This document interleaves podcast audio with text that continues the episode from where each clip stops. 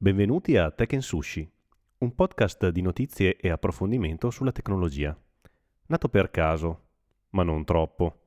Noi siamo Gabro, Mark e Berto.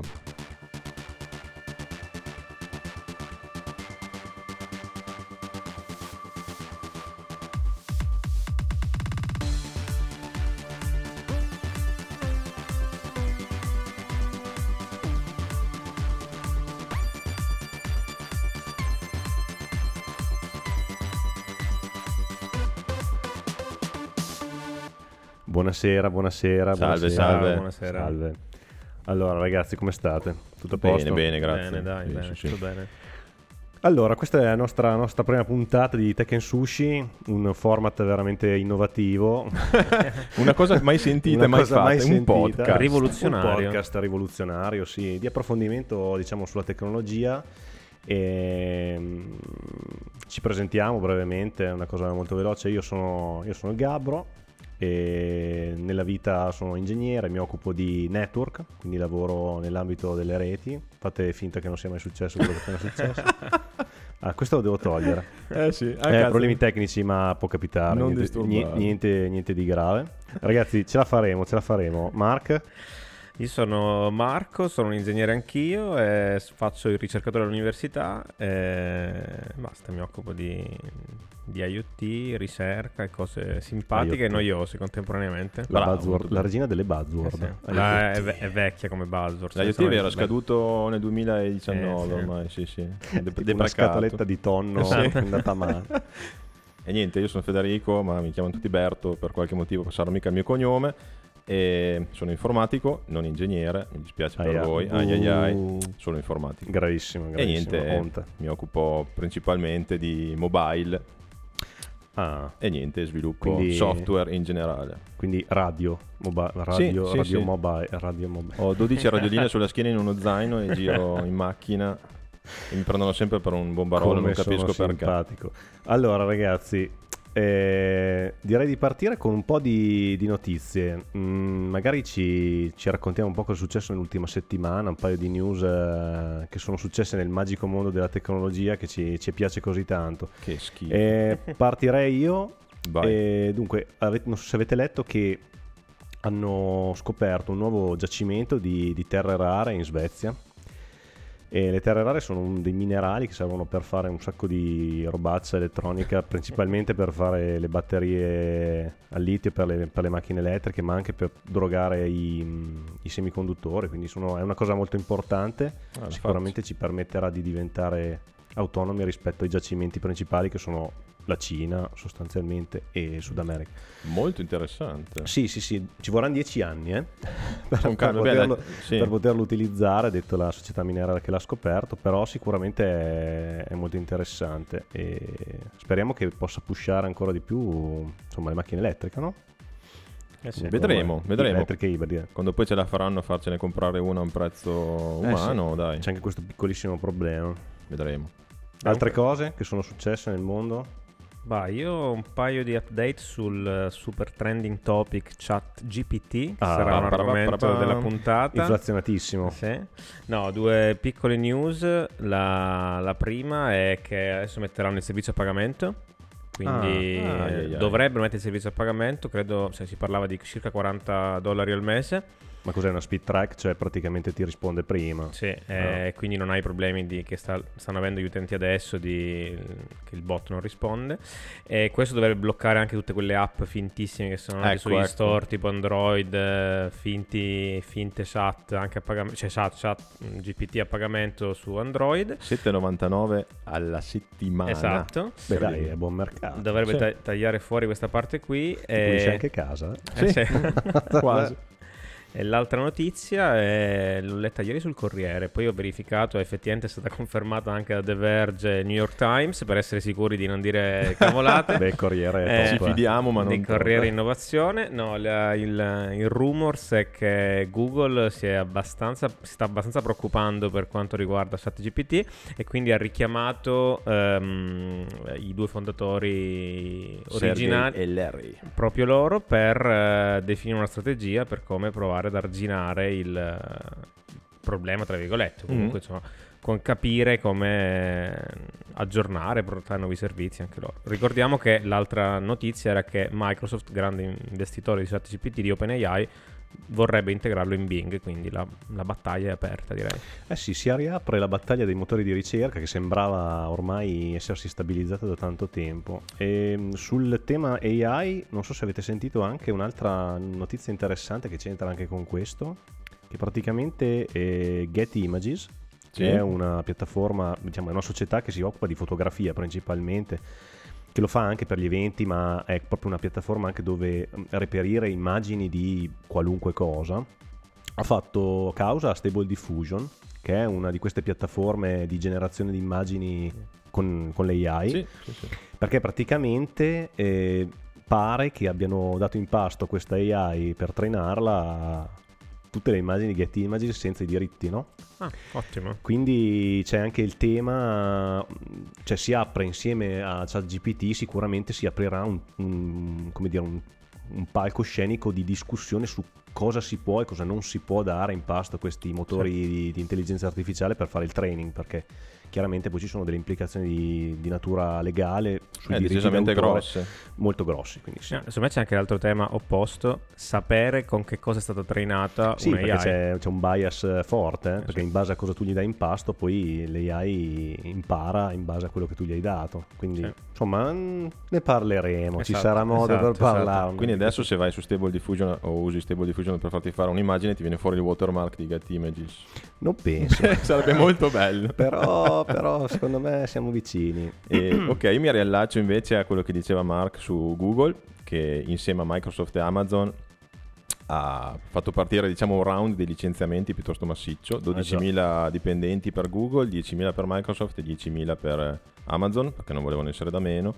Clamoroso, e però. Effettivamente insomma sono aziende molto grandi, quindi insomma Cuba in una percentuale limitata questo, questo lay, questi layoffs come li tipo, chiamano chiaramente loro, il cinque sei per cento cinque sei per cento però insomma sono comunque buoni numeri insomma, e eh. Google pare che appunto abbia spinto di più sulla parte A I, abbia tagliato qualche ramo un po' così di, di ricerca molto molto spinta. Ci sta, come tutte queste aziende, queste aziende fanno un sacco di R and D e quindi giustamente poi a un certo punto si accorgono che serve fino lì quello che hanno stato fatto fino adesso e si devono adattare chiaramente. Chiaro, vabbè, poi ovvio che il periodo è un po' quello che è, però io sarei curioso di sapere quanti ne avevano assunti durante il, la pandemia eh, per fare quanti, che cosa, e quanti lavoravano da casa e, quanti... e non lavoravano esatto, da casa esatto. Ma infatti c'è cioè, anche con Twitter, io mi sono sempre chiesto cosa se ne fa Twitter di settemilacinquecento dipendenti. Non lo sapremo eh, mai. Moderazione, lega- cose legali. Secondo me sì, c'è tanto, c'è tanto sotto il cofano che non è tecnologico. Eh sì, queste piattaforme forza. Hanno bisogno di un sacco di, di corporate per, per tenere dietro tutte le, diciamo, le implicazioni non solo legali ma anche proprio amministrative che ha avere i dati di così tante persone. Eh sì, eh sì. Su questo un mini commento, ho visto un po' su Twitter, c'erano ma, gente licenziata anche a lavorare da venticinque anni. Sì sì, ma è arrivato una roba incredibile. È arrivato Elon e boh, ha deciso eh. che voleva fare quello che voleva fare e no, ma dentro su Google, tutti. Su Google, venti, ah, Google, da, Google. Dall'inizio addirittura, e l'altro, uno dei commenti altri che leggevo su Twitter è che è uno, da un lato ovviamente è una notizia un po' triste, dall'altro è la classica opportunità della Silicon Valley, chissà quanti di questi ingegneri ex Google magari con venti anni alle spalle di Google decideranno o di ritirarsi e godersi la, tra virgolette la, quello che hanno accumulato, oppure quanti for- fonderanno nuove aziende, eh, quindi sarà interessante eh, capire sì, da qualche anno sì. cosa succederà. È un momento storico è veramente particolare sì, sì. Secondo tante cose che si sono diciamo concentrate nello stesso periodo che sicuramente avranno delle implicazioni forti sull'industria. Decisamente ci staremo a vedere. Bene, io avevo l'ultima news. Ah, vai. Succosissima. Beh, molto sentiamo. Così insomma. Praticamente ho letto che ExxonMobil, che, o Mobil come si pronuncia non lo so, non è la Playmobil ma è un'azienda petrolifera americana. Grazie per la precisazione, ci voleva. Ci chiarimento. Voleva. E pare che inspiegabilmente con i fiorfiori di quattrini e data scientist molto bravi e ferrati sulla questione abbia predetto il cambiamento climatico con quanti n- anni di n anni fa e ne so, ovviamente hanno fatto buon viso a cattivo gioco, non hanno mai detto a nessuno, non hanno mai fatto vedere i risultati di queste ricerche e però sono stati molto bravi, complimenti e devo dire che insomma ci sta, ci sta, bravi.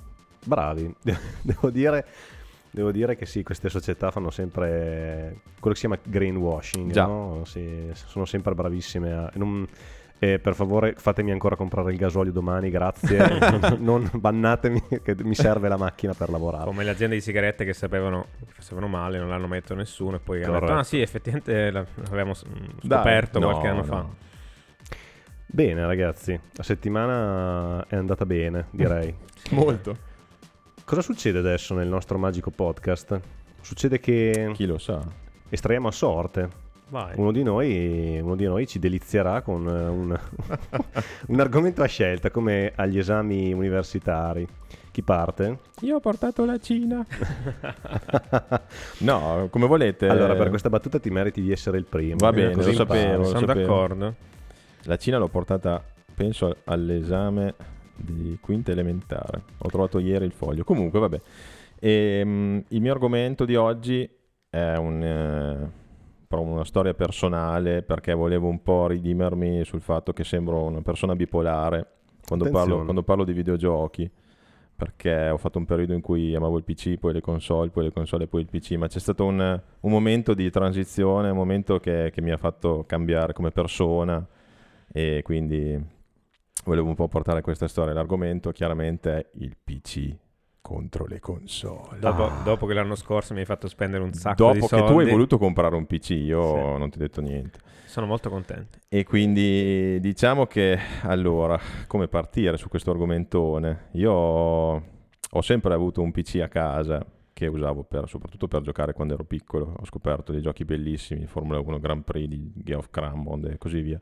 Però ho sempre amato un po' le console perché tutti i miei amici le avevano. Io non potevo giocare a G T A perché avevo un P C del cavolo e non potevo giocarci, però a un certo punto ho avuto anche le console, quindi insomma ho avuto un po' di tutto nel corso del tempo, dall'adolescenza poi me l'ha fregato fino lì, giustamente, perché da adolescente cerchi di fare altro, e poi è arrivato un periodo in cui mi sono riavvicinato un po' al, al mondo del gaming, più o meno attorno al duemiladiciassette, che ho comprato un Xbox One S per qualche Ma motivo. Ti faccio una domanda provocatoria, qual è la tua prima console? Il tuo primo gioco? Il mio primo Quella gioco. Console. Ah, facciamo un giro di tavolo. Che sono prima console, console in casa mia, penso di il GameCube. Che bello. Come siete giovani, ragazzi. Penso il GameCube. Eh, vabbè, ragazzi.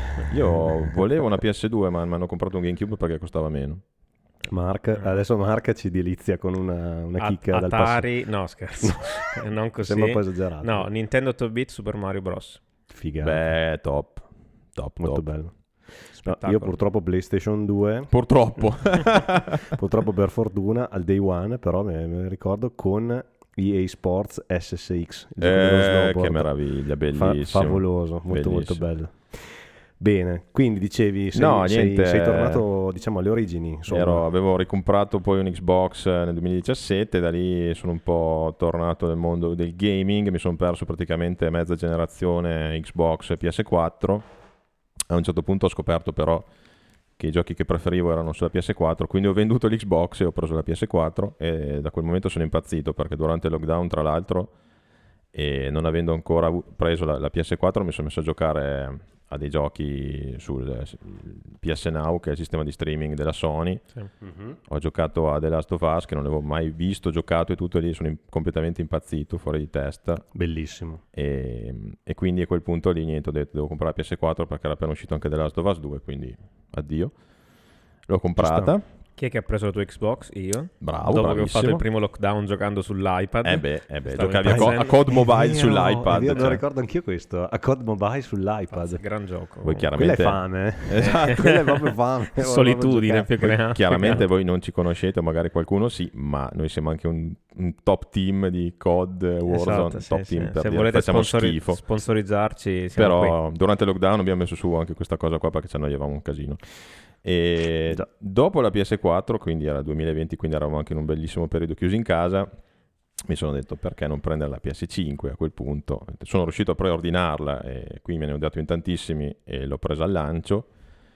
A quel punto però non so cosa è successo, eh, sono un po' andato per, hai, la, per, hai, per la via traversa. Hai avuto una crisi di identità. Ho avuto una crisi di identità perché poi ho detto ma mi servirebbe un computer per l'università, allora mi sono fatto su un fisso, e da lì è tornata una vecchia passione, ed è stato un casino convivere con entrambe le cose. A un certo punto ho detto, ma i giochi su P C costano molto meno. Me lo ricordo. Perché? Perché, la, perché devo comprare i giochi a ottanta euro sulla P S cinque che funzionano benissimo, non devo installare niente, nessun driver, nessun launcher. Cioè, io non riesco a non ridere perché tutte queste cose, cioè, mi sembra di è tutto vivere vero, è tutto vero. Che, è incredibile, incredibile. E a un certo punto però allora eh, siamo arrivati al punto, il punto di svolta è stato questo, cioè praticamente avevo eh, F uno duemilaventidue sul P C. E volevo tantissimo giocarci. Gran gioco. Però avevo finito lo spazio sul disco. No. L'update in realtà per il gioco, perché avevo cinquanta giga liberi, l'update teneva quattro, ma il launcher voleva reinstallarmi completamente il gioco. Sì, però aspetta, aggiungiamo una variabile che forse dirai dopo, la mancanza di G P U. La mancanza di G P U che in realtà poi l'ho recuperata perché il Gaspar no, me la... quello sì, però in generale ah, era un momento storico dove anche ah, sì? trovare una G P U non era così è facile. È vero, è vero. La, la G P U è arrivata chiedendo a un mio collega durante la pausa pranzo dicendogli ma non è che per caso una G P U Nvidia da... chiusa nel cassetto che muore dalla voglia di vendere? Lui mi guarda e mi fa sì, ok, a posto. E allora... questo è stato l'inizio della fine. È stato l'inizio della fine perché poi da lì... Eh... niente, ho riscoperto il control panel dell'Nvidia che era uguale da quindici anni e mi sono sentito molto adolescente e quindi dopo sono tornato un po' da quel lato lì, ho scoperto i siti di chiavi dove vendevano i giochi a basso prezzo e tutto. Poi però diciamo che alla lunga mi sono un attimo, come dire, fiaccato, fiaccato termine tecnico, perché... Sì, molto tecnico questo. Perché Accademia della insomma, Crusca approva. Ci sono un sacco di casini nel giocare da P C, nel senso io... ci lavoro anche tutto il giorno, quando arrivo a casa non voglio dover star lì ad aggiornare tre launcher, aspettare che il gioco si aggiorni insieme al launcher, dover installare i driver della scheda video perché è uscito un gioco nuovo che prima non era supportato. Pregando che non ti faccia esplodere la scheda Pregando video. Pregando che non è vero Marco, che non ti faccia esplodere la scheda video. Non rilascio commenti. Perché la A M D ultimamente ci sta regalando delle, delle perle, e... anche, sì. l'Invi- anche l'Nvidia, ma l'A M D è... Beh, fatto... più sul prezzo perché sui driver sono, loro sono dei, dei draghi incredibili. Sì, Nvidia...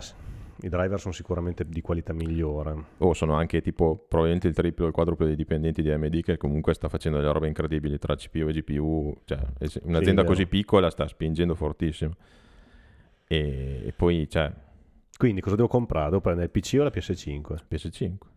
Sei sicuro? Domani, chiedimelo ancora domani. Domani è P C.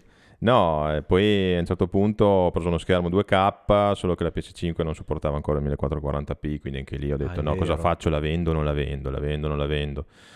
Eh, e poi niente, però è successa questa cosa qua, io stavo giocando a Formula uno duemilaventidue, dopo innoveremo lì cancri che gli ho tirato per aggiornarlo, faccio partire il gioco, crasha, faccio partire il gioco, non riesco a entrare nel menu e questo lo sai anche tu perché no, è vero, vero, me lo ricordo c'è anch'io. Il bug dei dieci quindici secondi solo su P C sì, chiaramente sì. Che per dieci quindici secondi senti il commentatore che urla Max Verstappen, così. Stiamo parlando, di uno dei, stiamo parlando di uno dei più grandi giochi della storia. De... Schiacci de... e non succede niente. Poi a un certo punto si sveglia senza che tu abbia fatto niente. Questo su bene. P C chiaramente. Questo su P C sì, ovviamente. Sì, posso confermare. E... Fonderia, cioè. Faccio la gara di Monza carichissimo, fiero. Terza posizione, quarantottesimo giro su cinquantatré. Cerco di fare un pit stop per mettere sulle soft. Schiaccio la X sul volante per entrare nei box. Crash.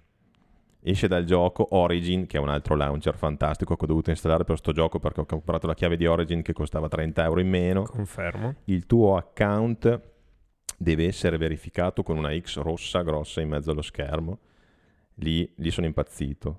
Avevo speso un'ora e un quarto della mia vita a far finta di essere Charles Leclerc. Ero fortissimo. Comunque, comunque avevi una strategia migliore della Ferrari duemilaventidue. Sì, ero terzo. Okay. Fai il bravo, che magari ci mandano qualche omaggio. Sì. Scusate, no, era, stavo sbagliato. Scusate. A, ecco. que- a quel punto sono rimasto praticamente pietrificato sulla sedia guardando lo schermo e quel cacchio di messaggio di errore che sembrava di Windows novantacinque. Mi sono alzato, senza dire niente, ho fatto quello che farebbe qualsiasi uomo della mia età. Sono andato davanti allo specchio e ho pianto. Sono tornato. Che, che bello. Ho staccato il computer letteralmente dalla corrente, proprio cioè, con la ciabatta. E niente, ho guardato la play e ho detto ti voglio tanto bene.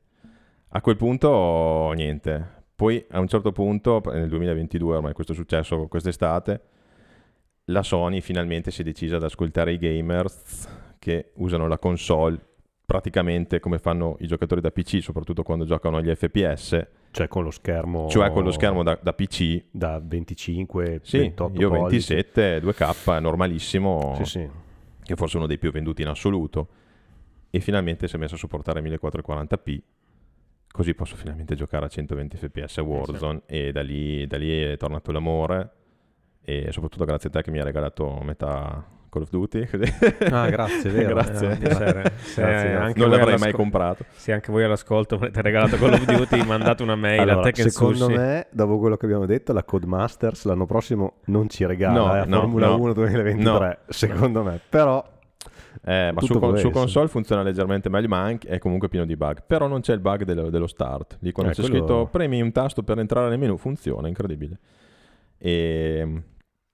quindi sono tornato abbastanza consolaro, ma perché a un certo punto cioè, veramente ti rompi, ti rompi veramente le scatole di star lì e star dietro tutte le robe, tutti i launcher, tutti gli aggiornamenti. E una cosa grossa che secondo me manca nel mondo P C ancora è una modalità riposo. Cioè sulla mm-hmm. PlayStation, sull'Xbox, si fanno gli aggiornamenti in automatico, tu li spegni, li metti in modalità riposo e si aggiornano in automatico okay. i giochi, i software, tutto quello che serve. Il P C o lo lasci acceso o cosa fai? Sì, sì, ehm... ci aveva provato a fare un qualcosa di, di analogo per P C la, la Valve con SteamOS, sì, no? Quando sì, aveva sì, fatto sì. le Steam Machines, che comunque aveva questa modalità riposo e tramite l'app di Steam potevi pre- preinstallare i giochi, come puoi fare per la PlayStation cinque, sì, no? Sì, sì, sì. Cioè, puoi scaricare gli update, poi... però poi non hanno mai sfondato veramente perché la potenza di un'architettura anche hardware così integrata come hanno l'Xbox e la PlayStation alla fine poi fanno la, la differenza, fanno la differenza anche sulla longevità delle console nel tempo. Assolutamente sì, l'ottimizzazione è un altro punto cardine del tutto, cioè tu stai giocando a Warzone due sulla P S quattro, sulla PlayStation quattro, che devo se... dire che la, la PlayStation quattro è, è sorprendente. Come, cioè, è veramente una console davvero sorprendente. Forse solamente la PlayStation due è stata così longeva nel tempo, è riuscita, no, ah, sono riusciti sì. a spremerla così sì, tanto. Sì. Come... Poi ovvio che vabbè, cioè, se, se veramente entri nel, nella mentalità P C Master Race, dopo sei lì che, che guardi termine tecnico, gli F P S, guardi i dettagli alti, ma se vuoi solo giocare, arrivi a casa la sera che cioè, hai lavorato e tutto, che cavolo te ne frega. Il gioco gira, sì, si vede bene, sì, boh. Perché c'è cioè, veramente... Uno che ha tanto tempo per smanettare sicuramente si diverte veramente un botto, è lì che fai overclock, eh, togli e, un po' di, di cose domanda, da Windows. Però, se il mercato delle G P U non fosse quello di adesso, ma fosse quello di due anni fa, e comprare una G P U normale non costasse seicento euro, secondo me cambierebbe la storia. Ni, ni comunque tutto lo sbatti che c'è dietro per gestire Windows in sé, ma anche, cioè, Linux vabbè, per giocare probabilmente è ancora abbastanza acerbo, ma tutto cioè, comunque il background che, che c'è per gestire il fatto che vuoi solo giocare con un computer, ah, quello sì, quello sì. Una volta che l'hai settato di, cioè, non puoi dire ok sì sono a posto, non è vero, non è vero che sei a posto, perché comunque c'è sempre qualche magagna, tutte le volte che esce un gioco nuovo c'è sempre qualcosina che purtroppo in, in, tipicamente gli sviluppatori prima sviluppano per console, se i giochi sono anche per console, o fanno dei porting, o comunque apparentemente, soprattutto in questi ultimi anni, i porting su P C sono abbastanza fatti male, ma soprattutto adesso c'è anche questo tema qua del, che lo chiamano Startergate, praticamente ci sono tanti ma tanti tanti giochi, anche per esempio Elden Ring o tutti i giochi con la Real Engine quattro, che praticamente devono compilare gli shader quando tu giochi. Il problema è che vai av- vedi praticamente tu avanzi, scattino, avanzi, scattino, avanzi, succede qualcosa di nuovo, scattino, perché non lo so se gliene freghi fino lì, per- perché è difficile andarci dietro a queste cose qua, ma è uscito per esempio The Callisto Protocol, che è uno dei giochi ultimi sì. usciti, vedi un video, è assolutamente imbarazzante. Io penso che il motivo, i motivi siano tanti, eh, uno, de, uno di questi sicuramente è il fatto che, così come per un iPhone rispetto a un P C, c'è una piattaforma con un hardware che è sempre lo stesso, ah, beh, ma quello... e il computer ha sempre gli stessi, scusami, l'iPhone ha sempre gli stessi driver, sempre le stesse periferiche che rispondono sempre con le stesse A P I. Se tu installi un'app su un iPhone, it just works, cioè funziona e basta. No, no, no, ma infatti... è la stessa cosa, vale, cioè, l- se tu ci pensi è uguale per no, una no, PlayStation, no? Perché tu hai il firmware,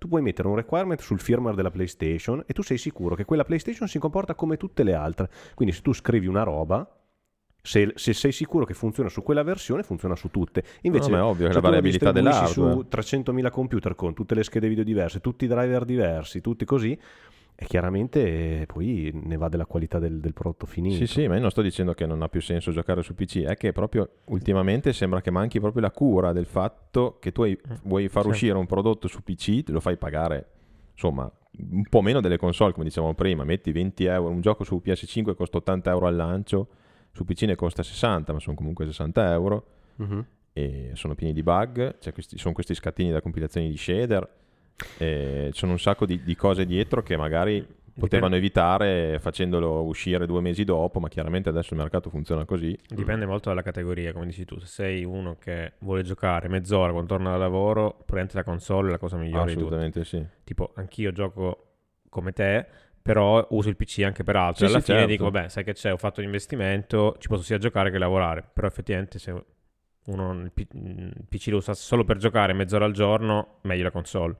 Secondo me sì, cioè visto tutto quello che, che c'è da fare, o poi magari sono stato anche sfigato, però però sì, in generale secondo me, almeno in questo momento storico soprattutto, c'è un overhead assurdo, per, cioè ci sono i cinque launcher diversi per giocare a tutti i giochi che vuoi installare, cioè, con le folle, con, sì, con le folle, folle cioè. I driver da aggiornare, perché ovviamente i driver vanno aggiornati con i giochi nuovi, insomma è tutto un po'... Poco però penso se non ci fossero neanche i launcher, che ogni, ogni cioè una volta, io mi ricordo quando c'erano i giochi che non c'erano i launcher, che era tutto su C D, cioè ogni gioco aveva il suo installer, sì, sì, il suo programmino, era, era no, no, anche lì era il delirio. Sono eh? stati fa- fatti passi avanti, però giustamente ci sono aziende che poi hanno fatto, come la Valve che ha Steam, che ha, non dico il monopolio perché c'è anche Epic, ce ne sono altri, c'è G O G, ce ne sono altri, però chiaramente hanno tutto l'interesse ad avere tutto lì dentro per prendere le commissioni e tutto, però non ce la faranno mai perché chiaramente anche altri vogliono no. la stessa fetta della torta, quindi... Certo. E, e comunque questa, cioè il, il, come dire, il, l'output di un percorso di sviluppo software e cosa viene fuori per P C, cosa viene fuori per console, potrebbe essere un'idea per un altro argomento, magari con qualcuno che nella, nell'ambiente magari, eh, magari ci riesce a dare qualche...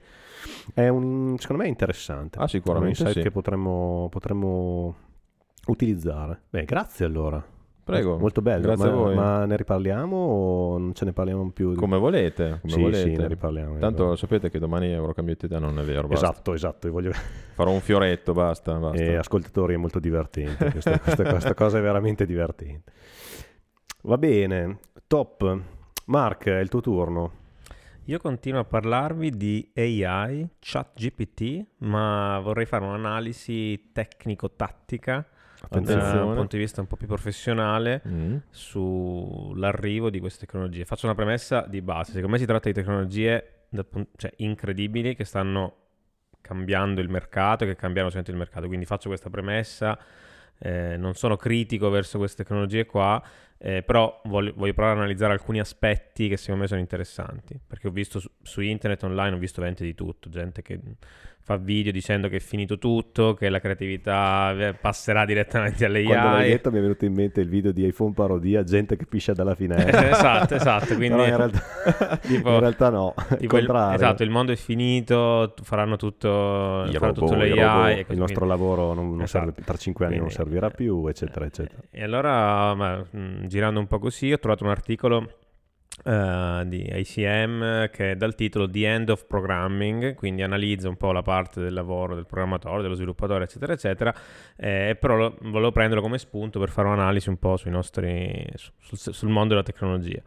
La, e ho fatto un ragionamento dividendo un po' short term e long term, cioè è chiaro che long term, quello che dice questo articolo, è che la programmazione, o secondo me alc- in generale alcuni task tecnologici non saranno più quelli tradizionali. Cioè tra dieci anni, quindici anni, tante cose che facciamo adesso programmando non le faremo più e probabilmente le daremo in pasto a dei sistemi intelligenti e noi ci potremo concentrare su altro. E in questo articolo c'era un riferimento interessante, per esempio a so, gli algoritmi di ordinamento, che tutti noi abbiamo studiato all'università ma nessuno di noi implementa più, li diamo come dato di fatto, nel senso vogliamo sì, sì. questo algoritmo di ordinamento, lo utilizzo, so come è fatto, boh forse, ma tendenzialmente non me lo ricordo. E in questo articolo si dice in realtà tra un po' di tempo tante cose di programmazione, tante, tanti aspetti tecnologici, semplicemente li useremo mh, as a service, chiedendoli ad un'intelligenza artificiale che sarà preparatissima su, quel, su quell'argomento. E, e questo secondo me è la visione a lungo termine. Mm-hmm. Sicuramente infatti una delle domande che mi sono preparato è: come vedete voi nei rispettivi settori mm-hmm. sul lungo periodo l'adozione di queste tecnologie. Eh, però l'altro tema è, secondo me, al breve, breve periodo, cioè adesso, i prossimi due anni, i prossimi tre anni. Cioè, io ho letto online, è finito tutto, Ehi. non faremo più niente. Eh, ho visto gente che prova a chiedere a ChatGPT di sviluppare eh, un, un Magari, e-commerce. Mark, per gli ascoltatori che non sono tanto, diciamo, sicuramente molti sapranno perfettamente di cosa si tratta. Magari in trenta secondi cos'è ChatGPT? ChatGPT è una chat che in realtà è un bot, un chatbot, un chatbot eh, addestrato, intanto sviluppato da un'azienda che si chiama OpenAI, è addestrato su um, una mole di dati infinita, e adesso uh-huh. arriveremo anche su, su questo tema del, dell'addestramento, che ha essenzialmente la capacità di rispondere in modo, diciamo, superando tutti i limiti dei chatbot tradizionali, attua- tradizionali non basati ha, su A I, esatto, diciamo. Ha un'elevatissima capacità di interpretare le domande, pa- è multilingua e ha un est- un'estrema capacità di spiegare anche le risposte. Uh-huh. Eh, interagisce molto di più con chi fa le domande, si, si può correggere sia in modo corretto che, cioè, si, nel sì. senso, si può un po' anche a volte ingannare, tra virgolette, però insomma, mh, per farla breve, è la nuova generazione in questo momento di, eh, di assistenti, di chatbot. Sì, cioè, di fatto segue il filo del discorso proprio, non è come una ricerca sì, su Google sì. dove cerchi una uh-huh. cosa, invece lì proprio è... Ecco, secondo me questo è un grande cambiamento, cioè, eh sì, cambia proprio è una svolta. Il, il modo, ecco, il vero cambiamento secondo me è il, la forma di interazione con questi, con, con, con i chatbot. È proprio una chat eh, vera e propria. Si passa, secondo me si passa dal concetto di automazione di alcuni task o di alcune eh, parti, sia della programmazione che in generale della gestione degli, delle infrastrutture informatiche, a una interazione okay. con l'automazione. Questa cosa è, è veramente molto... Sì. È molto interessante. Cioè non ti, non ti chiedo soltanto vammi a recuperare questo, questo dato, ma spiegami questa cosa, ti faccio una domanda, cosa ne pensi? Cioè ci sono anche forme di sì, fai elaborazione, cioè, molto... Per dire una cosa che io ho visto... Cioè, fai, fai conversazione vera con un A I che ha, adesso passatemi il termine, il suo pensiero no, ma che ha una capacità di ragionamento, diciamo. Sì, sì, sì. Per fare un esempio che li vale tutti, ho visto una demo di ChatGPT a cui viene chiesto mi, mi metti in questo eh, diciamo ambiente di sviluppo per la Real Engine, mi scrivi il codice per eh, acquisire un'immagine da una webcam, e lui gli dà il codice, lui lo butta dentro e viene fuori un errore mm-hmm. e scrive a ChatGPT mi è venuto fuori un errore eh. e lui fa certo perché non hai fatto questo questo e questo eh, quindi cioè è proprio questo che intendo. Cioè si passa dalla, dall'automazione nuda e cruda, io scrivo uno script, una, non lo so, un, una ricetta di un orchestrator così, e lui lo fa per me, a proprio interagire con un'entità che conosce meglio di me l'ambiente in cui, è chiaro che, come dicevamo prima, c'è il tema del bias, c'è il tema e di... non so se conosci meglio, meglio di me, cioè meglio di, di, dell'interlocutore, no, secondo me è un'assunzione non, cioè, da non fare in assoluto, secondo me ha una capacità computazionale molto più elevata, cioè può fare cose molto più rapidamente del, dell'interlocutore. Mm-hmm. Cioè, è chiaro che secondo me ci sono interlocutori che ne sanno più di ChatGPT, ma è soltanto questione di tempo. Cioè, ne sanno più di ChatGPT adesso, tra dieci anni sarà molto molto difficile che ci sia un interlocutore che ha la sua base di conoscenza, questo sicuramente. Eh, no, ma faccio questo appunto perché secondo me l'errore da non fare adesso è, soprattutto per i non tecnici, pensare... Tecnici, no, per i non esperti di un dominio pensare che, che quello che dice ChatGPT sia la verità. Eh sì, eh sì. Eh, c'è questo, c'è questo, c'è questo rischio. Cioè sì. Questo è il rischio, come quando uno crede alle fake news perché su internet allora è vero, si passerà, me l'ha detto ChatGPT o il sistema di A I di turno, allora è vero. Ma infatti mio, cu- mio cugino mi ha detto mio cugino A I che, sì, sì. che è vero. Ma cioè, infatti dicevano, appena uscito tutto, insomma, diciamo il panico di ChatGPT, si leggeva che infatti avevano chiesto a quelli di Google perché non avessero presentato ancora un prodotto del genere, e loro dicevano giustamente al momento ChatGPT è usato da poche persone e sanno che è una versione beta o alfa di un software che fa una certa una determinata cosa. Google, cioè di Google la gente si, si fida e lo usano miliardi di persone al giorno, quindi cioè, non possiamo portare fuori un prodotto che dà delle risposte sbagliate, noi dobbiamo perché essere veramente... Della... Eh, perché ne va della eh, credibilità sì. del, del, dell'azienda del brand, stessa, eh, del sì, brand, eh, perché... sì. E loro vivono poi soprattutto di, delle pubblicità e tutto il resto che viene fuori quando fai le ricerche su Google, figurati se non ti fidi sì, più sì, dell'azienda. Cioè, per molte persone Google è internet. È la verità. Esatto, sì. È, cioè, anche questa cosa qua, cioè Google è internet, sì, cioè se io sì, devo sì, cercare sì. qualunque cosa su internet Google la sa, ma la eh, sa ma... Ed, è, ed è giusto. E questa cosa qua che secondo me li, li sta frenando in questo momento, è un po' un vincolo, no, per loro. Ma eh, sì. Infatti io non sto apprezzando molto questo boom di notizie su ChatGPT per questo motivo, perché la, diciamo, chi ascolta e non ha un background tecnico crederà o si farà l'idea che quello che viene detto da questi sistemi sia la verità. Sì, questa sì, è un'assunzione sì. molto rischiosa. Su questo ho trovato un articolo interessante di TechCrunch che in realtà riporta uno studio di Stanford, dove sulla parte di generazione del codice hanno preso degli sviluppatori professionisti, gli hanno posto dei problemi e li hanno fatto lavorare insieme a ChatGPT. Mm-hmm. E in realtà hanno visto che ci sono dei trend di generazione del codice con delle falle di sicurezza. Ah, è vero, l'ho letto anch'io. È vero. Oh, interessante. E era un po' lo spunto anche per parlare della, cioè, del fatto che magari ti semplifica alcuni task, ma se prendi sotto gamba, passatemi il termine, ti fidi ciecamente di questa cosa qui, anche il tecnico esperto può cadere in trappola, tra virgolette. E quindi loro alla fine concludevano che anche gli sviluppatori esperti del dominio possono ovviamente usare ChatGPT o in generale questi strumenti per semplificarsi la vita, ma con consapevolezza. Mm-hmm. Cioè devi comunque validare quello che ti viene detto. Faccio un esempio nel networking: tu chiedi a un chatbot di darti le configurazioni di dieci switch, non le controlli e magari butti giù una rete. Sì, oppure fai un, crei una vulnerabilità di sicurezza. Esatto. Che, cioè, sì, sì, sì, sì, e, e dall'altra parte ovviamente dicevano che non andrebbero usati da chi non ha esperienza di dominio. Eh sì, quindi tu, tu sei il, il tizio che sta imparando a programmare, vuoi fare l'applicazione iOS, te la fai generare da ChatGPT. Ripeto, non abbiamo, non è, è il termine adesso, dalle A I, e magari ti stai perdendo duecento cose che non sai. Io l- vedo infatti questa separazione. Secondo me bisogna parlare di questi sistemi short term e long term. Long term è la next big thing del, della tecnologia. Short term bisogna stare attentissimi. Eh, sì, sì. Cioè possono essere degli strumenti da affiancare alle persone, quindi a programmatori, sviluppatori, ricercatori. Noi stiamo facendo delle prove anche. Cosa significa scrivere un articolo scientifico e magari farti aiutare da un, un bot di questo tipo che magari ti, ti consente di analizzare lo stato dell'arte in una domanda? Dammi gli ultimi dieci articoli scientifici più interessanti su questo argomento. Magari ci metto un'ora, lui ci mette un secondo. Eh sì. Però poi devo guardarli, perché magari mi ha proposto degli articoli che non c'entrano niente. E lo stesso vale su tutto il resto. E quindi ho trovato delle cose interessanti sul tema della sicurezza, quindi controllare quello che ti viene detto per evitare di avere delle falle di sicurezza. Eh, un tema del mercato del lavoro, mm. eh, sia relativo al fatto di come viene fatta il training di questi, di questi sistemi. Cioè, dato che bisogna fare etichettatura, cosa significa? Cioè, i sistemi di, di intelligenza artificiale, di machine learning, partono da, da, da, dei dati per fare l'addestramento, e questi dati devono essere, in alcuni tipi di, di machine learning, etichettati. E spesso questa etichettatura viene fatta a mano.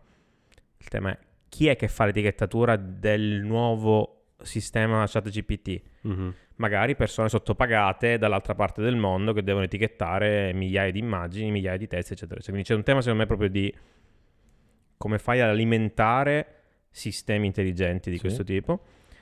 E poi il fatto che nasceranno nuove posizioni lavorative, ne parlavamo l'altra sera a cena, i prompt engineer. Cioè, sì. persone che... che sanno usare le A I, esatto, no? che sanno usare che le sanno A I, chiede... che sanno cosa chiedere, esatto. Quindi tradurrà persone che il loro lavoro sarà tradurre le richieste del cliente X da portare su un sistema di, di A I. Anche questo è affascinante.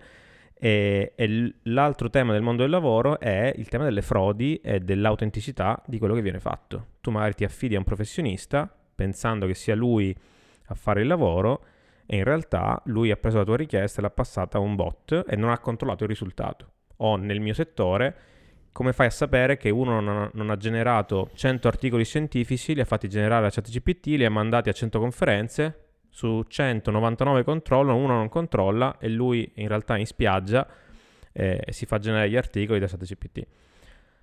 È un tema sullo short term eh, attualissimo anche agli studenti. Ah, decisamente cioè, come sì, cambierà sì, l'insegnamento sì. Con, questi, con questi tool. Leggevo, università americane stanno bloccando in alcuni, anche le scuole stanno bloccando l'accesso, però tanto lo studente va a casa. Sì, beh, infatti non cambia niente. Sono soluzioni un po' così. Ma sul, allora, su questa parte qua finale sicuramente la tecnologia andrà sempre più forte rispetto a quello che si può regolamentare e, e, e, giudi- e governare. Sulla parte del, lav- del mondo del lavoro è un discorso molto interessante secondo me, perché in generale lo stesso problema ce l'hai già anche adesso, anche senza A I. Sì. Perché se adesso tu chiedi di sviluppare qualcosa o di banalmente farti creare un logo per un podcast... Esatto. Come mai ti è venuta in mente questa cosa? Non lo so, ma un giorno vi racconterò questa storia. Poi dovrò uccidervi, ma ve la racconterò. E già ora viene outsourcato a delle di- succursali, distaccamenti comunque in paesi in via di sviluppo, tipo in India, tipo in Cina, così, dove è difficilissimo avere una garanzia sulla qualità del risultato. Banalmente non perché ci sia una differenza di capacità, come dire, mentali delle persone che ci sono dall'altra parte, ma semplicemente perché sono sottopagate, sfruttate, lavorano magari quindici ore al giorno. Sì. E non puoi pretendere che poi, come dire, la loro creatività e la loro cura nei dettagli sia pari a quella di una persona che ha determinati tipi di diritti e di, e di ritmi lavorativi come c'è in Europa o negli Stati Uniti, no? Quindi è molto interessante questo. E l'ultima cosa su questo tema che riguarda, diciamo, direttamente è il tema dell'insegnamento. Cioè, mm. cioè secondo me un passaggio che dicevi tu prima è lo stesso anche per, per la didattica, per gli studenti. Non è che adesso gli, str- gli strumenti non ci siano, cioè comunque lo studente adesso non prende più l'enciclopedia ma va su Google. Ciao. Il tema è che questi sistemi accelerano ulteriormente il processo. Cioè mm. prima, vabbè, Google ha cambiato che non devi più aprire il libro, ma de- chiedi a Google e ti dà dei risultati, ma devi comunque leggerteli, ok? Adesso poi mi fai un riassunto di duecento parole su X, te lo fa. Il tema è che se lo studente non legge, non impara e non valida le fonti, comunque è un problema, comunque non sta imparando. Quindi è un problema per lo studente, è un problema per il docente che sicuramente si deve sbattere di più, perché il docente che non fa niente si troverà, si troverà duemila riassunti a duecento parole e dirà ah bello, hanno prodotto delle cose do per assodato che sono giuste, e alla fine non fa niente. Secondo me è una cosa molto interessante, una sfida molto interessante. Secondo me per i docenti, ma questo vale un po' per tutto, anche per non docenti di forza scuola, anche i corsi di formazione, certificazioni, non so, uno vuole studiare certificazione Cisco per dire. Ah ok, passo la domanda, la passo a ChatGPT e sì. mi fa le cose. Alla fine il tema è: se devi fare formazione, se devi insegnare, è una sfida per, sia per lo studente sia per il docente. Il docente deve stimolare in modo diverso, deve valutare in è modo quello, diverso. È quello. Questo secondo me cambierà. Sì, sì, eh... sì, sicuramente. Perché secondo me, cioè io lo dico da studente, lavoratore e tutto, e secondo me effettivamente sta molto al professore a dare il materiale che lui ritiene che sia sufficiente per passare l'esame, e soprattutto rispondere alle domande degli studenti, diciamo, in tempi brevi, perché è chiaro che magari io mando una mail e mi arriva la risposta dopo una settimana, la volta dopo cerco su Google, del quale mi fido come dicevamo prima, o ChatGPT quando, diciamo, sarà affidabile al novantanove per cento, mm-hmm. e bypasso, diciamo, tutta l'interazione che c'è studente e docente, che sicuramente è molto più formativa in generale. Sì. Ma anche il tema della, della valutazione. Cioè il, mio comp- cioè il compito di un docente non è soltanto eh, vedere se hai degli strumenti, se hai imparato degli strumenti, se hai delle, delle tecniche per risolvere i problemi. Esatto. Non si può più guardare soltanto, anzi non si dovrebbe fare, quanto hai prodotto. Hai prodotto due chili di riassunti, due chili di codice, ok, allora sei un programmatore. Tanto il codice lo possono copiare anche adesso, ma, infatti, ma se, poi non, se poi non lo capiscono. Quindi secondo me il tema è, è prima, cioè i libri, velocità uno, eh, web, Google, velocità due, sistemi di A I velocità dieci. Quest, la, l'accesso a informazione a velocità dieci, dieci volte quella precedente cambia le carte in tavola e quindi richiede un cambiamento secondo me di tante cose. Eh... Sì, perché lo studente non è più un filtro, no? Esatto. Lui non frulla più niente di quelle, delle informazioni che riesce a, a, a ottenere. Lui potenzialmente, l'A I è il tassello mancante tra le, le fonti, esatto, e il prodotto finale, no? Sì. E... è tosto anche dal punto di vista proprio non so come dire, sociale, anche sapere come questa cosa poi impatterà, perché non impatterà mica solamente no. la didattica, no, la, no, la, no, infatti è un esempio, sì, dal sì. punto di vista scientifico, cioè, mh, cioè banalmente eh, le diagnosi in ospedale. Ma sì. Ma i giornalisti, cioè secondo me ci saranno sì, sì. testate giornalistiche completamente generate dall'A I. Ah, sicuramente. Sì, sì, sì, infatti. Che vivranno di pubblicità e ci sarà un tizio a casa eh, sua in costume che tutto, genererà cioè, un il sito. Il fatto che non ci sia una persona, che non ci sia una linea editoriale dietro, ma che eh, ci sia una macchina, esatto. metterà ancora di più eh, l'accento sulle implicazioni etiche cioè. di questa cosa. L'ultimissima cosa è...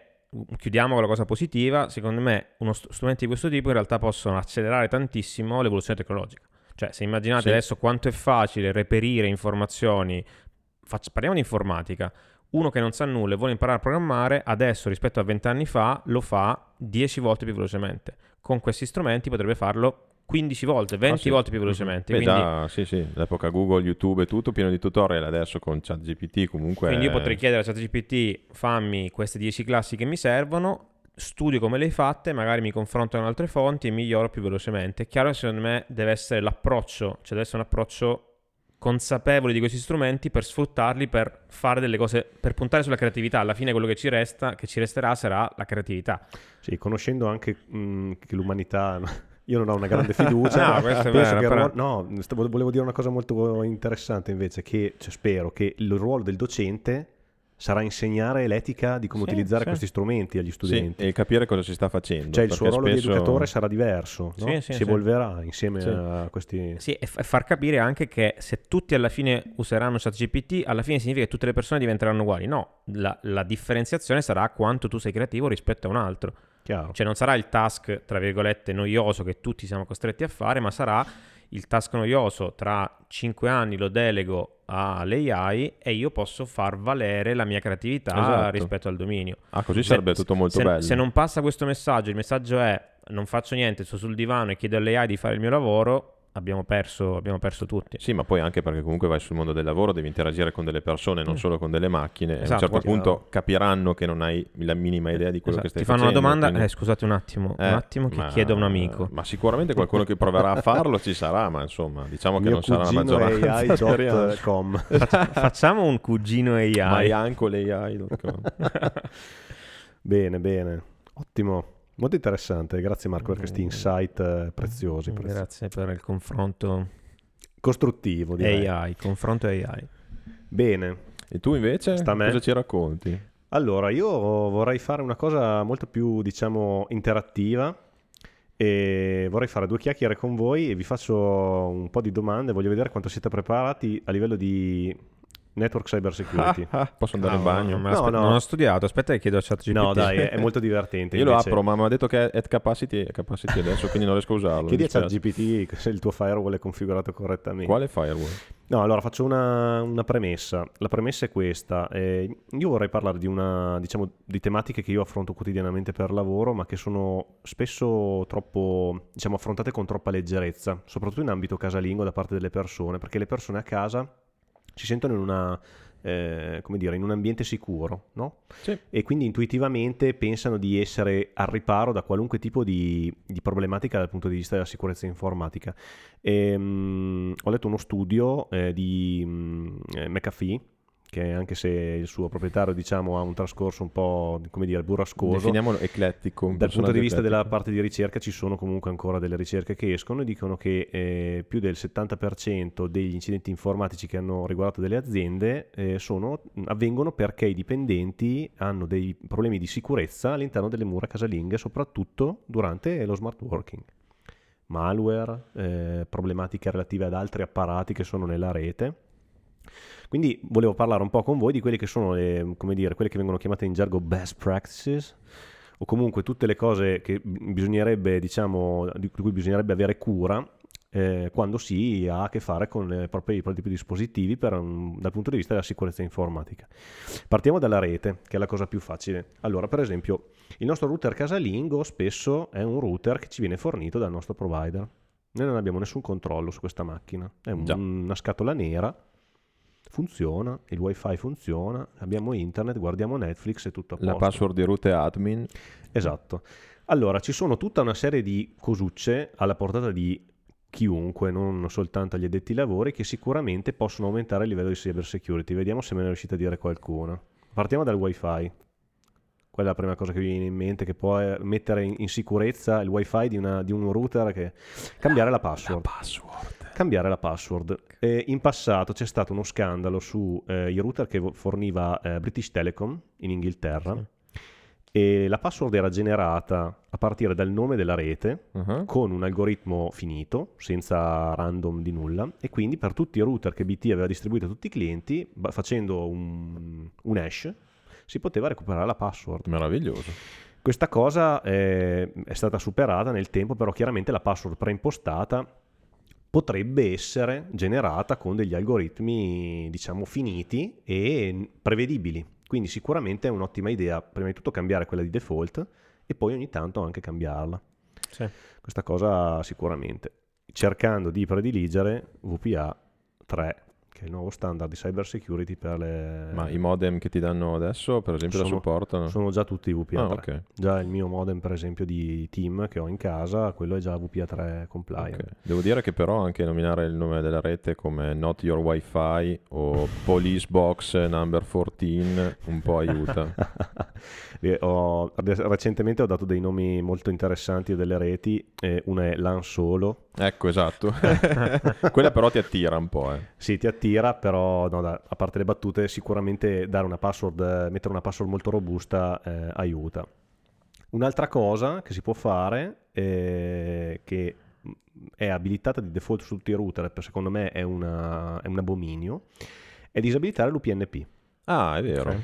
L'U P N P è un protocollo che il router supporta per permettere ai eh, device principalmente multimediali di poter aprire delle porte tra, mh, tramite le quali mh, l'oggetto è raggiungibile via internet dall'esterno. Questo crea chiaramente delle, dei rischi, no? Cyber security, perché questa macchina può essere contattata direttamente da chiunque tramite internet. Non ha bisogno di autenticazione. Non ha bisogno di eh, nessuna, diciamo, interazione da parte dell'utente, è invisibile e tu non te ne accorgi. E questa cosa andrebbe disabilitata su tutti i router e non è sempre fatto, quindi anche questa cosa qua è, è un... È una, questa que- la devo controllare. Mi segno di controllarlo perché sono sicuro che c'è l'opzione, ma non so se è flaggata o meno. Lo sapevo che vi stuzzicavo l'appetito con queste cosucce qua. Ehi Siri. Ehi ChatGPT, vai sul mio router e controlla. Guarda. P N P. Esatto. Ehm...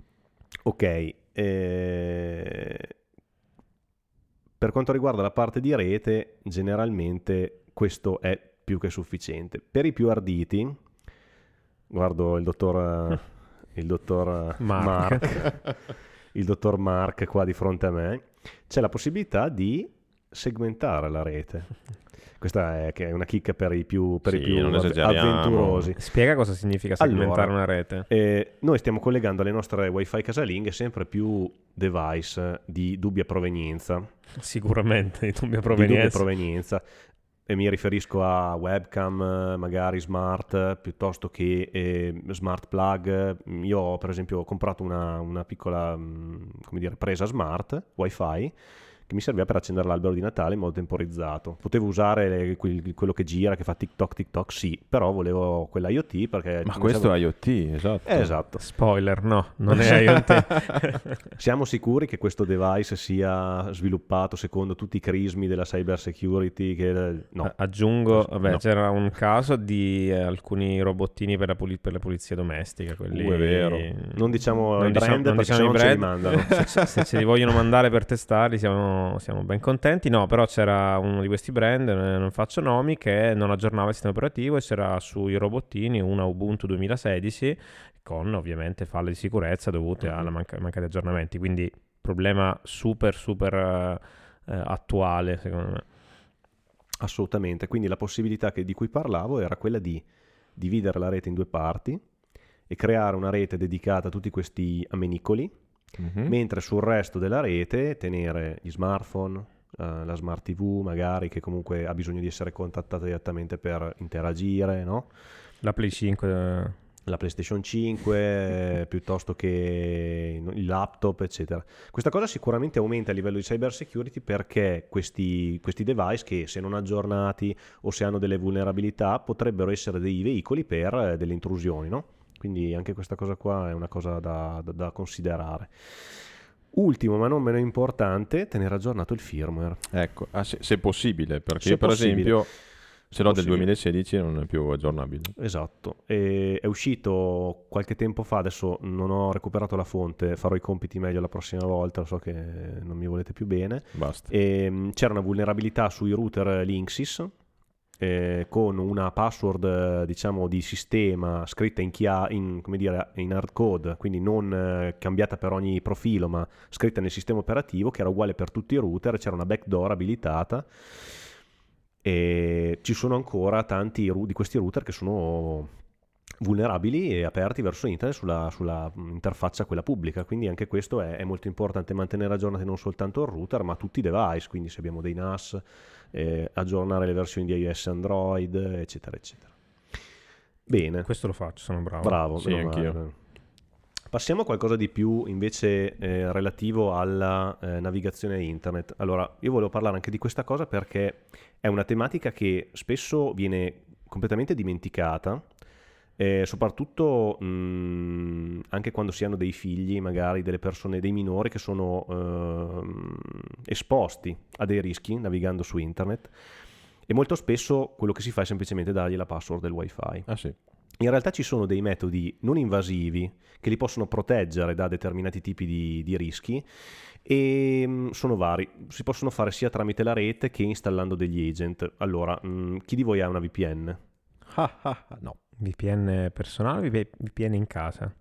Io ho una V P N per navigare su internet in hotspot pubblici. In ok, sarà, sì. Già quello per esempio è un metodo eh, molto buono, soprattutto ci sono alcuni provider, anche Google stessa ha il suo servizio, che protegge la navigazione perché, tu, diciamo, veicola tutto il traffico tramite un endpoint sicuro, quindi tutto il transito è sicurizzato. In più ci sono dei servizi aggiuntivi di anti-malware, filtering, U R L filtering, eccetera. Quindi già questo, e si può fare sia con un client, quindi è una cosa che si può installare sul proprio device, ma ci sono anche dei router che supportano le V P N direttamente dal router, cioè, quindi ogni cosa che è collegata è veicolata. Per esempio NordVPN eh, fornisce i template per configurare la V P N client su tutti i router di Cisco, Aruba. Che, che non ci paga, ricordiamo. No, no, non ci non paga. Abbiamo fatto nomi. Non eh, abbiamo fatto... Qualche, qualche V P N no. incredibilmente finisce con V P N Nord, Nord di nome, V P N, però. No, Nord, NordVPN. Chi?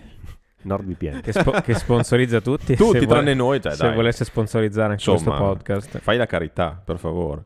Eh, non mi ricordo più cosa stavo dicendo. NordVPN si può configurare anche sui router. Ok. E c'è la protezione via D N S, sicuramente. Sì. Si possono cambiare i D N S della rete per utilizzare per esempio quelli di ehm, Comodo Security piuttosto che AdGuard, mm-hmm. che si possono, e tra l'altro questi permettono di filtrare la maggior parte della pubblicità e dei, dei problemi anche sui, sulle smart T V. Quindi, questo è molto interessante. Sì, questo è molto interessante perché le smart T V generalmente, se uno naviga col browser integrato, hanno il problema della pubblicità che non si può bloccare in alcun modo. Beh, hanno anche dei browser che probabilmente sono del... Però oh, i D N S, se tu metti un D N S, un D N S dedicato a questa, a questa cosa, insomma, ti può aiutare. Ehm... Bene. Questa è un po' la parte network. Volevo trattare anche un altro tema, sempre di cyber security, che è molto interessante, riferito soprattutto alla, come dire, alla tutela di chi naviga su internet ma va un pochettino controllato, eh, che sono gli M D M. Non so se voi sapete di cosa sto parlando. Sono dei, dei software, mobile device management, che vengono forniti principalmente da tutti i vendor, quindi c'è, c'è di qualunque device, qualunque dispositivo può essere gestito, e che permettono di eh, trasformare il dispositivo in un dispositivo totalmente gestito. Quindi se il dispositivo ha un M D M installato si può controllare. Quelle aziendali e... principalmente. Sì, e non solo, perché anche qui eh, c'è da, diciamo, da sfatare un po' il mito di questi tool che non sono solo aziendali. C'è l'M D M di Google, ok? Che mm-hmm. è per Android, che è gratuito e si può scaricare dallo store. Okay. Tu lo scarichi, l'applicazione client sul telefono di tuo figlio e l'applicazione di gestione sul tuo manager, diciamo, è gratuito. e tu puoi controllare la tipologia di dati che scambia, magari quello che può condividere o no, e il tempo di utilizzo delle applicazioni, ma anche puoi chiedere un'autorizzazione preventiva sull'installazione di determinati tipi di applicazioni. E questa cosa sicuramente eh, migliora. Per esempio può controllare se le foto vengono inviate, no? Okay. Può controllare, può, può bloccare l'invio di foto, può impedire che le foto vengano condivise con determinati tipi di applicazioni. Quindi anche questa cosa per la tutela non... cioè, quando si parla di cyber security si pensa sempre ai virus. Sì, sì, sì. Cyber security vuol dire anche avere la, il controllo di quello che stiamo facendo con la tecnologia, quindi vuol dire anche sapere a, a chi sto dando i miei dati e non correre rischi inutili, diciamo. Quindi anche questo qua è uno strumento che eh, è interessante utilizzare. Sì, diventa un po' un lavoro nel lavoro, però sì, potrebbe venire utile in certi contesti sicuramente. Ma lato iOS uguale? Uguale. Riesci a farlo anche in mondo non privato? C'è un M D M eh, nativo di okay. iOS. Eh, io ho lavorato per, per lavoro, ho avuto a che fare con vari M D M. Sicuramente il più, diciamo, intuitivo, il più completo è Intune, okay. che è l'M D M di Microsoft. Okay. Quello è molto, è molto interessante perché nativamente è integrato anche in Windows. Ah, ok. Quindi soprattutto in ambito enterprise, eh, se tu fai una policy la applica, la applica su Windows in modo nativo senza okay. l'installazione di un client aggiuntivo. Quella è la sua vera forza. Però ci sono anche altre soluzioni, c'è AirWatch di VMware, ehm, ce n'è un altro che non mi ricordo come si chiama. Eh, Quindi scusami, la stessa policy la potresti applicare al laptop di tuo figlio? Sì. In la, modo... La, la, diciamo, la for- grande fortuna di, questi, di queste piattaforme è che vengono sviluppate in modo che la stes- lo stesso concetto possa essere applicato nella salsa del, del sistema operativo di destinazione. Uh-huh. Ad esempio, se io voglio mettere un codice di accesso di eh, sei cifre per l'accesso a un device, se io faccio la policy, poiché io la, la carichi su un device Android, che io la carichi su un iOS o che la carichi su un laptop, è Windows uguale. O Mac, è identica. E, e la policy di blocco schermo, dopo sessanta secondi si blocca lo schermo per questioni di sicurezza. Questo si fa in una volta e poi si applica a tutti e lui, è lui che lo traduce, no? Quindi anche queste soluzioni vengono utilizzate per aumentare il livello di cyber security della, dell'ambiente. Molto interessante. Sicuramente ci sarà modo di, di approfondire anche il tema della cyber security, che è sempre on fire, diciamo. E, e lo sarà sempre di più. Lo sarà sempre di più, sicuramente, sicuramente. Bene, questo era un po' quello che avevo, che avevo preparato, spero di non avervi annoiato. No, è molto interessante. no, no, molto, molto interessante. Dormendo. È molto comoda questa sedia, quindi sì. E è una sedia della linea Marcus di Ikea Grazie. Italia che ci ha fornito. Sì, ma ti piacerebbe. Grazie. Grazie, grazie. Va bene ragazzi, questo è, arriviamo un po' al dunque, no? Alla fine della nostra prima puntata. Ce l'abbiamo fatta? Ce l'abbiamo fatta, incredibile. Hai registrato però, no, io, no, io ogni tanto ho il, ho il panico, starà registrando davvero. Registrando. No? È finito l'hard disk adesso, eh, mi immagino, si è riempito sì. il disco ma ha registrato. Bene. Fantastico. Chiudiamo qui? Chiudiamo sì. qui. Grazie a tutti per l'ascolto, noi siamo Gabro, Mark e Berto. Se vi è piaciuta la puntata ricordatevi di mettere un like e di seguirci su tutte le piattaforme eh, diciamo di podcast. Per ora penso che ci sia solo Spotify, ma beh, no, dovremmo pubblicare anche dovre- su dovrebbe arrivare anche su Apple, su, su Apple, Apple Podcast. E alla prossima puntata, ciao ciao, ciao.